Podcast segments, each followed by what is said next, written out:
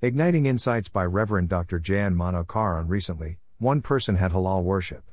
Neither the term used nor the method sync with the Word of God. He wanted to be creative and attract young people.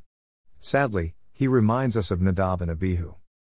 Aaron the Levite and Elisheba, daughter of Amminadab from the tribe of Judah, had four sons Nadab, Abihu, Eleazar, and Ithamar.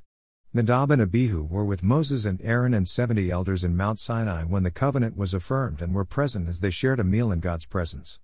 Exodus 24 1 11. Aaron and his four sons were set apart as priests. Exodus 28 1 As priests, they were dressed in robes and sashes, turban had gold plate with inscription, Holy to the Lord. Leviticus 8 7 9 They saw a great wonder of fire from the Lord consuming the burnt offering. Leviticus 9 24 Moses had given instructions how the priest should approach the altar. You shall not offer unauthorized incense on it, or a burnt offering, or a grain offering, and you shall not pour a drink offering on it. Exodus 39.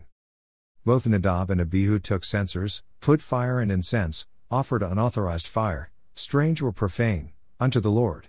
God's wrath was upon them that they were consumed by fire and died. Leviticus 10 1, 2, privileged, called, and had known the law, yet rebelled against God.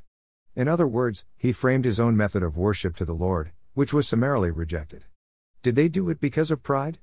Bored by repetition of sacrifice all seven days, did they innovate? Were they ambitious? Moses said, This is what the Lord has said Among those who are near me I will be sanctified, and before all the people I will be glorified. Leviticus 10:3 Those who come near him should regard, respect, and honor him as holy. A sinner can come, should not think God is like him a sinner, he is holy.